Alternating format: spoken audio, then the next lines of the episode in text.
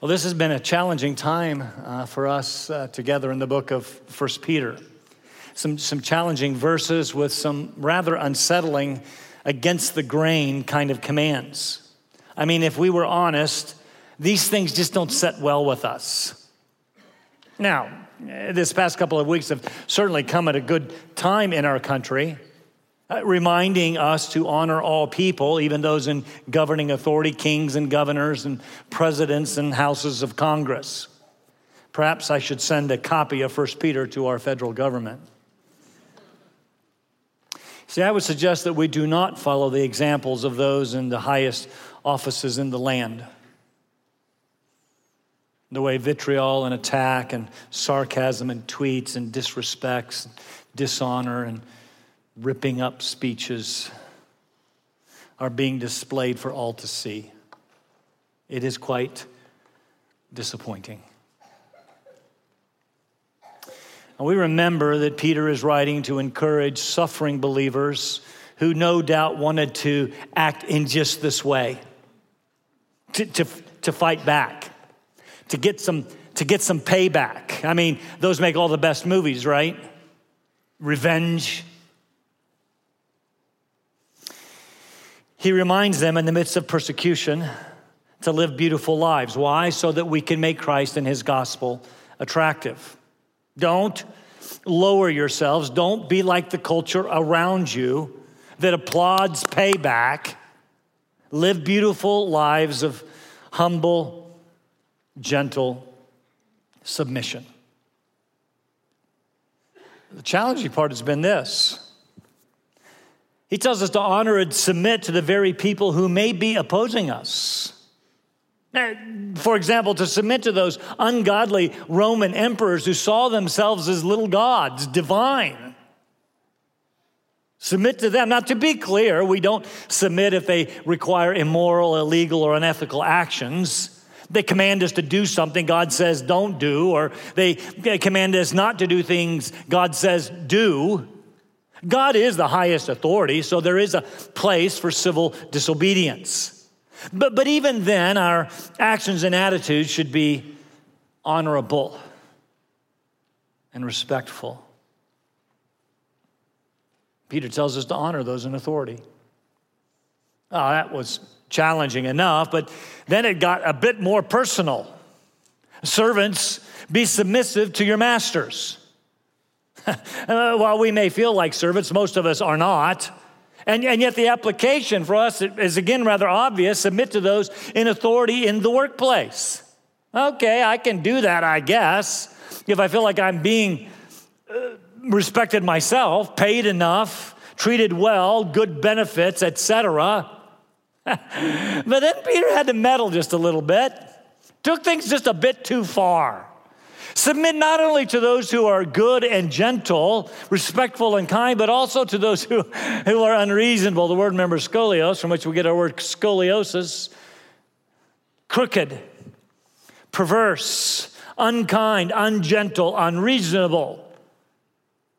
And so perhaps you left here the last couple of weeks scratching your heads, hanging your heads, shaking your heads. How can I do this? I mean, this command is the one that seems unreasonable. I mean, don't we have labor laws to protect us? Yes, we do, and I am thankful. I don't have to put up with this kind of abuse, right? I mean, this, this text must not apply to me. I mean, Peter uh, told us governing authorities are there to punish evildoers, and my boss qualifies.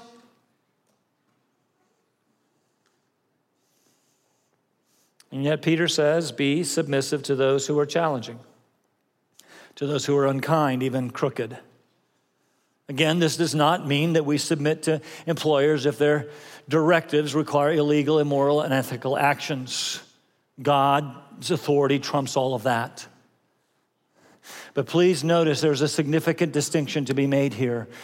We do not we do not have the biblical right to disobey if the master himself or herself is immoral or ungodly, even if that is directed toward us.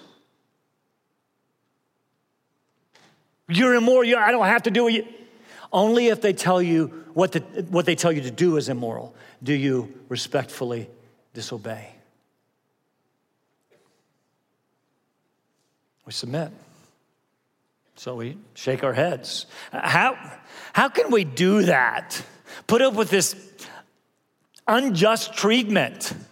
I mean, come on, don't, don't we fight? Who does that, by the way? Don't we fight fire with fire? Uh, don't we treat others like we're treated? Isn't there a golden rule or something like that? I'll get that evil boss. I'll get that unbelieving, unkind husband. He'll get his. He disrespects me, I'll disrespect him. I need to think about that for just a moment. In doing so, you are following the example of the unjust boss, of the unkind husband. Is that what we're supposed to do? Lower ourselves to their standards, be like them?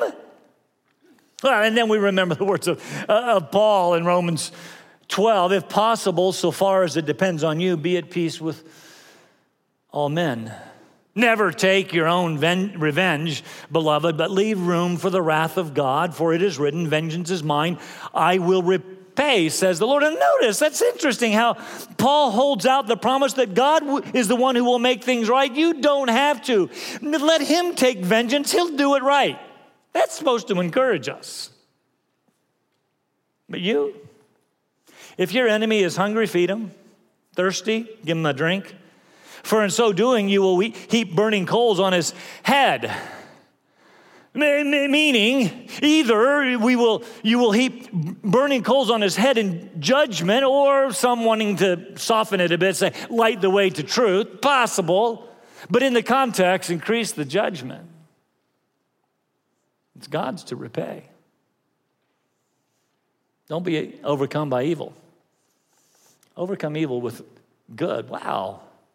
That's a, that's a bit challenging. Is that what your flesh wants to do? Let me just say, it's not what my flesh wants to do. You cut me off, I'll cut you off back. Except I've got the Alliance sticker on the back of my car. I mean, how do we do that?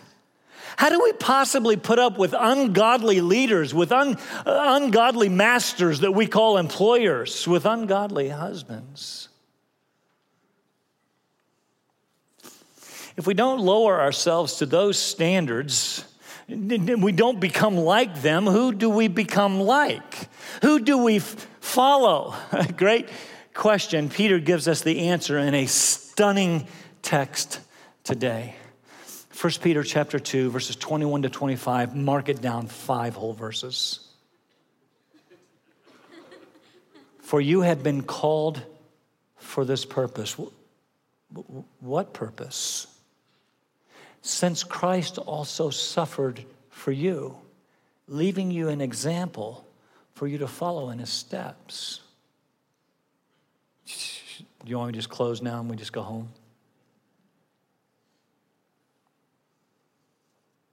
Committed no sin, nor was any deceit found in his mouth. And while being reviled, he did not revile in return. While suffering, he uttered no threats, but kept entrusting himself to him who judges righteously.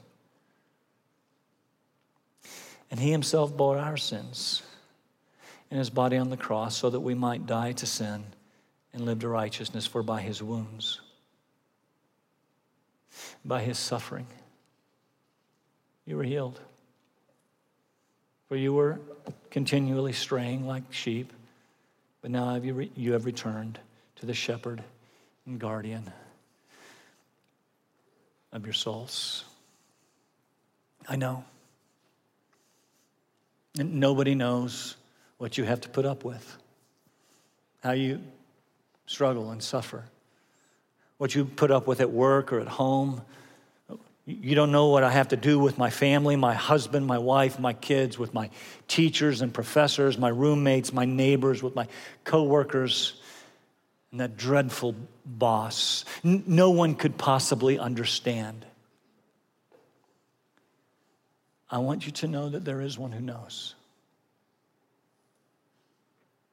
In fact, he put up with much more, and in so doing, leaving an example for us to follow. Who are we to be like? Jesus. And now, this is one of the clearest passages in the New Testament on the, what is called the vicarious substitutionary atonement in the sacrifice of Christ. Big theological terms. Why do I bring that up now? Because even as we start, I want to remind you that regardless of your station in life, regardless of your circumstances of life, Jesus took on flesh and suffered the ultimate undeserving abuse and death because of you and for you. We like to minimize our own sin. But, but I want to remind you your sin nailed him to the cross. And he didn't deserve it either. Outline is rather simple and glorious the example of Christ and the sacrifice of Christ. Now, I am not suggesting your mistreatment, your abuse, your circumstances are unimportant to be dismissed or disregarded. Quite the contrary. If you are living as a fully devoted follower of Jesus Christ, it will cost you. Likely, it has cost you. And as I have been saying, I believe that it is only going to get worse. So, how do we respond? We follow our Savior, Jesus, who endured so much for us. Look at the example of Christ. For you have been called for this purpose. Stop right there. What purpose?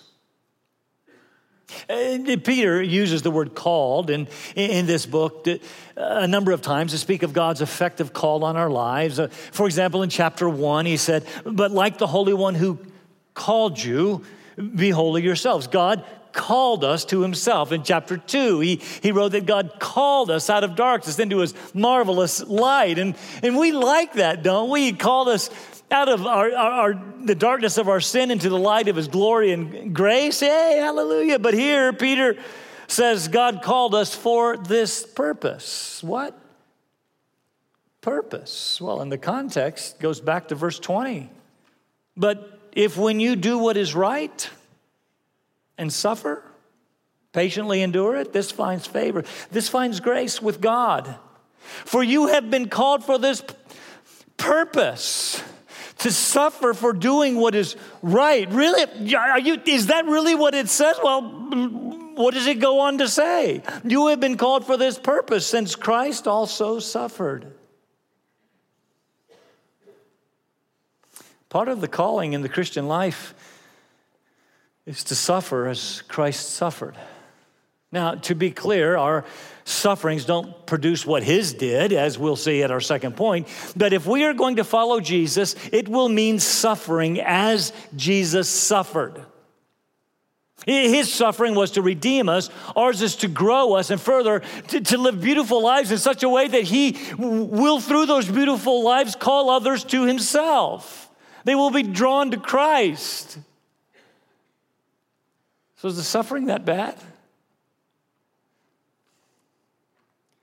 One of my favorite verses is Philippians chapter 1, verse 29. For to you it has been granted, the word speaks of a grace gift. You've been given a gift for Christ's sake, not only to believe in him, yay, but also to suffer for his sake. It's a gift. I call that the fine print of the Christian life. Yes, it is true. The Christian life is the, is the best life, both now and in the life to come, even better. But, but Jesus promised, if they persecuted me, they will also persecute you, all for his glory and for your good. For you have been called. Just as he called you to himself, you had been called for this purpose to suffer since Christ also suffered for you, leaving you an example for you to follow in his steps. You want to be like Jesus? Many of you know there was a famous book by that title, In His Steps, written by Pastor Charles Sheldon. Sold over 50 million copies, one of the best selling books of all time. Its subtitle actually helps us to understand what the book is about. Its subtitle, What Would Jesus Do? you see, the minister encouraged his people before making any decision to ask and answer that very important question What would Jesus do? The, the book is fictional and follows the lives of people who do, and by the way, don't ask uh, the question. The, the, the book, no doubt, gave impetus to the recent popular fad WWJD a few years ago. It really is a good question to ask before doing anything. It will help you to obey what we in chapter 1 Be holy, even as I am holy. So, what would Jesus do? Indeed, what would Jesus do?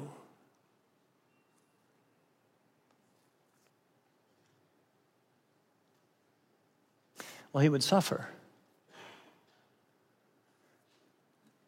Peter puts a different slant on it. If we are going to follow in his steps, what will we do? Well, we will do good that's what verse 20 said, and it will cost us, and we will follow in the steps of Jesus' suffering. After all, he suffered for us, leaving us an example. Again, to be clear, our suffering is not redemptive. It doesn't contribute to our salvation, but it does our sanctification, our growing to be like Jesus. You want to be like Jesus?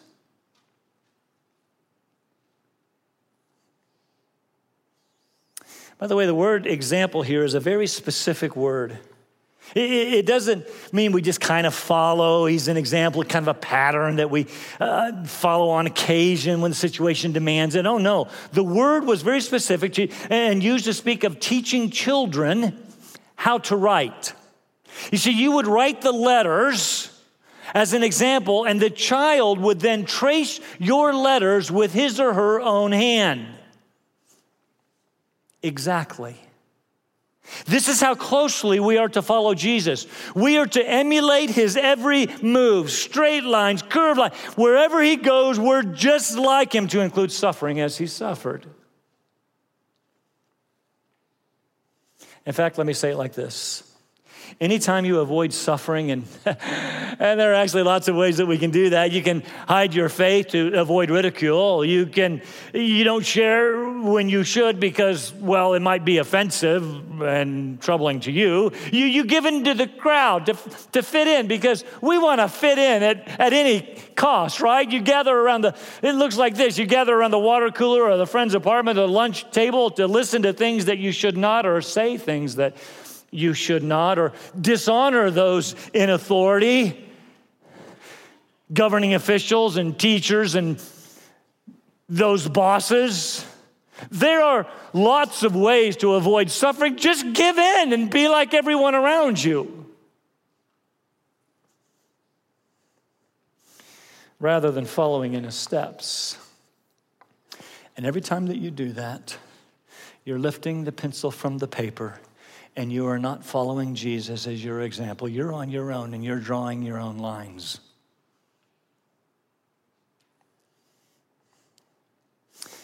Look at the example Jesus left. Peter here quotes or paraphrases Isaiah 53 a number of times, which is really quite interesting. Think about who wrote 1 Peter. Do you remember the time when Peter and the disciples were up in Caesarea Philippi and Jesus asked them, Who do the people say that I am? Well, some say you're Elijah or Jeremiah, one of the prophets, or John the Baptist raised from the dead. And so Jesus then asked them, Who do you say that I am? And Peter answered, He got it right. You are the Christ, the Son of the living God. Right, Peter? A plus, good for you. And on this truth, the truth that I am the Christ, I will build my church. But know this this will require a trip to Jerusalem where I will be handed over to the religious authorities, and I will be beaten, I will be scourged, and I will be crucified. How did Peter respond? No, no way, Jesus, not while I'm around. There's no way that you are going to suffer and die. That's not what the Messiah is supposed to do, right? That's not what we're supposed to do, right? We're supposed to be living our best life now. To which, of course, Jesus responded, Get behind me, Satan. You see, Peter didn't quite understand this, the very reason that Jesus had come to die for the sins of his people. This was the first of three times that he very clearly told them what was going to happen when they got to Jerusalem. Did, did Peter figure it out? Not really. Remember in the Garden of Gethsemane when they, they came to arrest Jesus? I mean, the, the, the, climax of all the ages, I mean, the cross of Jesus Christ had come. What did Peter do? He drew a knife and cut off the servant of the high priest's ear. He was going for his head, he just missed. No way, Jesus, you will not suffer. And that's exactly what we think about ourselves. It's not the way of the Christian life. Isn't the Christian life prosperity?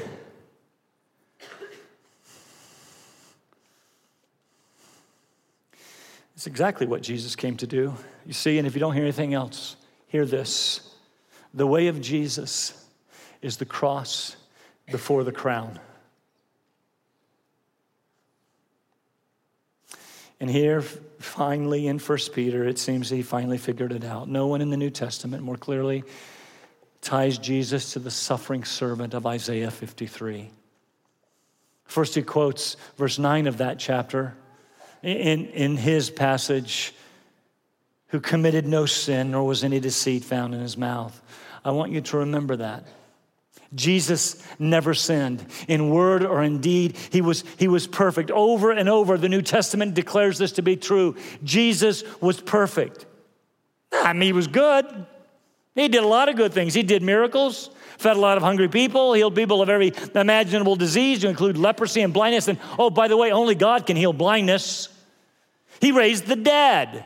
He taught like no one else. And, and so one day he asked the Pharisees, For which of these good deeds do you oppose me? You see, because they oppose good deeds.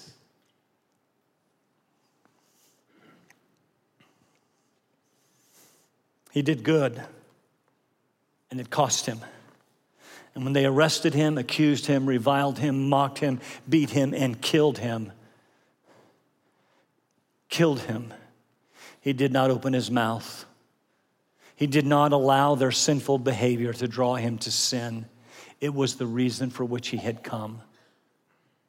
And so, too, when we are reviled and mocked and scorned and ridiculed, maybe even beaten and killed for our faith, Jesus left an example, a letter for us to trace. Don't seek vengeance. Allow God to make things right. Return evil with good. Verse 23 tells us Jesus did just that. While being reviled, he did not revile in return. He certainly could have. He, uh, everything they accused him of was false. He could have laid them bare with truth. He did not. While suffering, he uttered no threats. By the way, they wouldn't have been threats coming from Jesus, they would have been promises. He didn't do that. The closest he came to it was when he was talking to Pilate. You remember that? Pilate was so frustrated because Jesus didn't open his mouth in defense. This was unusual. Pilate had faced many hardened criminals. This one, he uttered no threats. He begged for no mercy. He gave no defense. He, was, he, he, he demonstrated no violence. He was humble. He was gentle. Frustrated, Pilate blurts out, What's wrong with you? Listen, don't you know who I am? Don't you know that I have the power to release you or power to crucify you? and Jesus opened his mouth and, in essence, said, Don't you know who I am?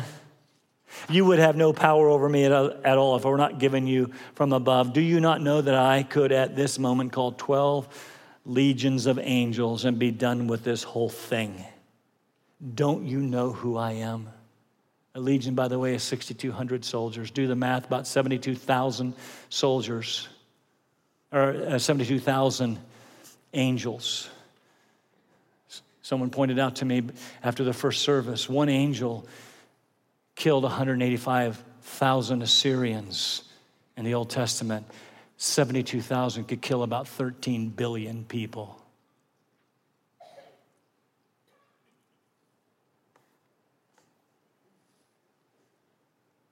But he uttered no threats.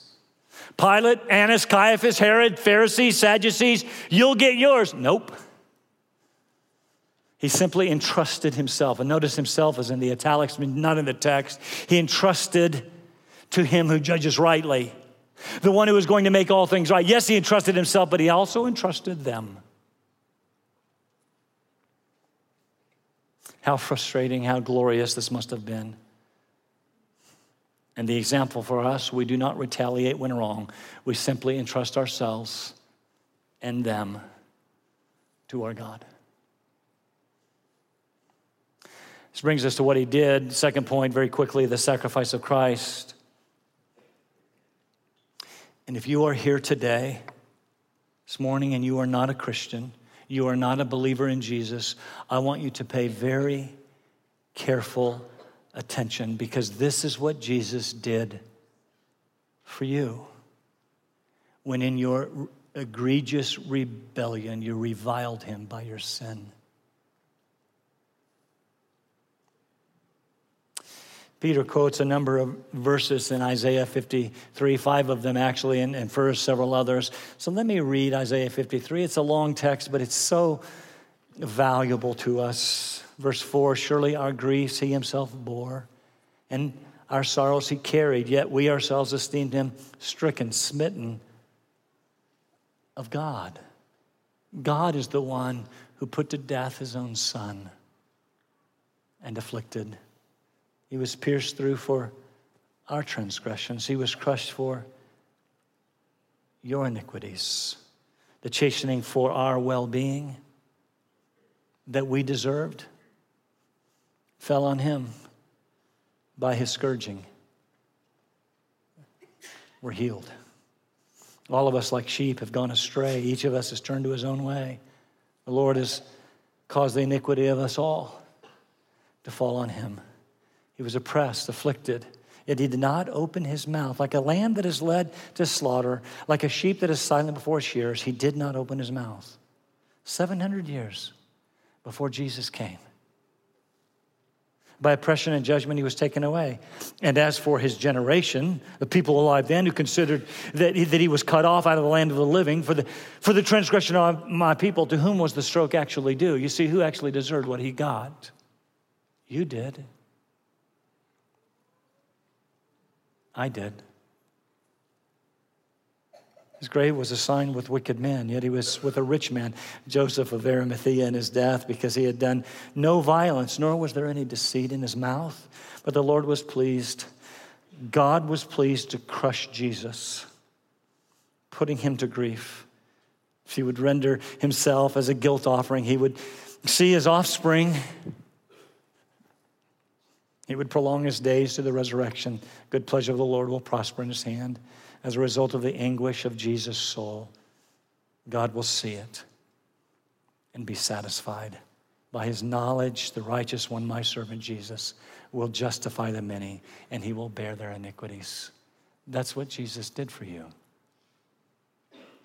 Peter sums all of this up in verse 24. He himself bore our sins in his body on the cross you see, you have to understand, the, the, the scripture is very clear. The reason that we die is because of sin. The, the Bible tells us the wages of sin is death. The reason we all die, but the Bible, we saw it earlier, says over and over Jesus was perfect. He never sinned. So why did he die? He bore our sins. He had none to bear, you see. He bore our sins in his body on the cross. You see, I could not die for you. I have my own sin to bear. You could not die for me.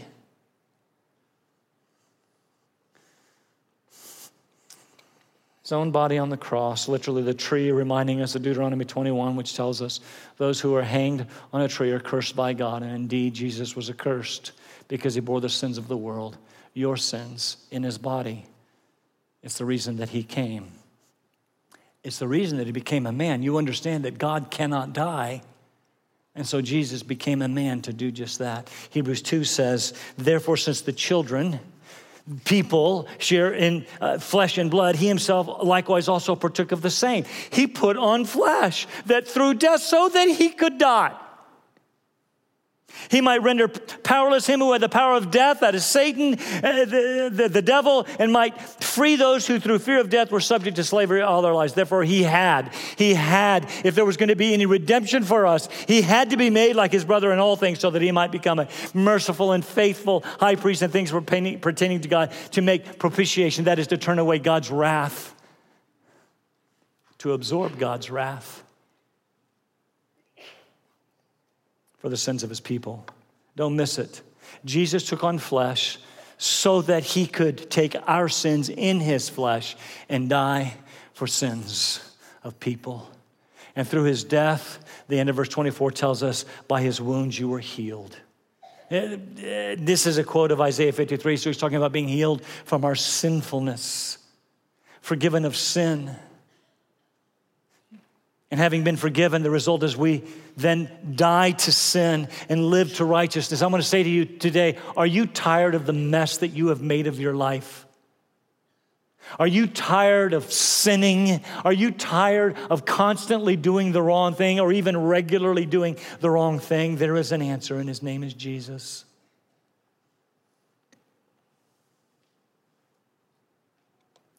He saves us by his death, dying in our place, taking our sin, so that we too can then die to sin and live righteous lives, good lives, beautiful lives. Paul tells us, having believed in Christ, we are no longer slaves of sin, but slaves of righteousness, meaning we are no longer mastered by sin. We can, listen, if you are a follower of Jesus here this morning, you can actually say no to sin and you can live in righteousness for Christ. And I'm not saying that we will always be perfect, sinless. Remember, Peter told us to keep putting aside, putting to death, taking off like a dirty shirt, uh, the, the, the sins of our flesh. We still live in broken bodies in a broken world with the enemy of our soul seeking to dis- do us harm. But we have the, listen, if you know Jesus, you have the God of the universe by his Spirit living in you so that you now have the power to say no to sin and yes to righteousness. I will go further. Before you became a Christian, sin you must. But now you can say no to sin. And every time you don't, it's a willful decision to disobey. The old bumper sticker is actually true. Christians are not sinless, but we should sin less. We should be growing. Verse 25 as we close, but before we came to Christ, healed from our sin, we were continually straying like sheep. All of us, like sheep, had gone astray. But now we have returned to the shepherd and guardian or overseer of our souls. Interesting, Peter says of Jesus, He is the shepherd. Jesus said that of Himself I am the good shepherd, and I laid down my life for the sheep. The word shepherd is actually the word pastor. It only appears in Ephesians 4, but that's what the word, that's what the word means. And, and overseer is actually like bishop, uh, it, used interchangeably for the word elder. I want you to get that, that Jesus is the chief shepherd, the chief pastor, the lead pastor, the lead elder of your souls. Yes, he's going to get to chapter five and remind elders in the church that your job is to shepherd and to oversee. Same words, yes, but that is so that when Jesus returns, the chief shepherd returns, we can receive the unfading crown of glory.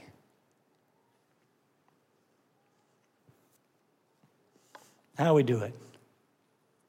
How do we live beautiful lives? I mean, after all, don't we want people saved and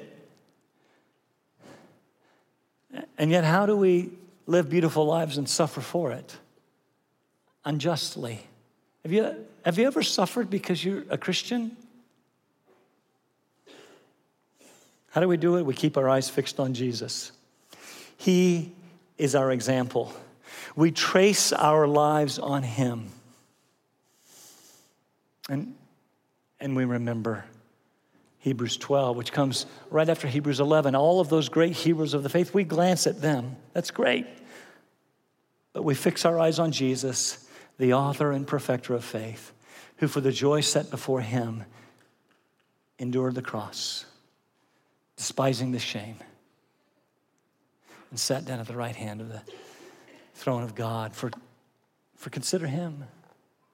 Fix your eyes on Jesus. He endured such hostility by sinners against himself, so that when you do, and you will, you will not grow weary and lose heart.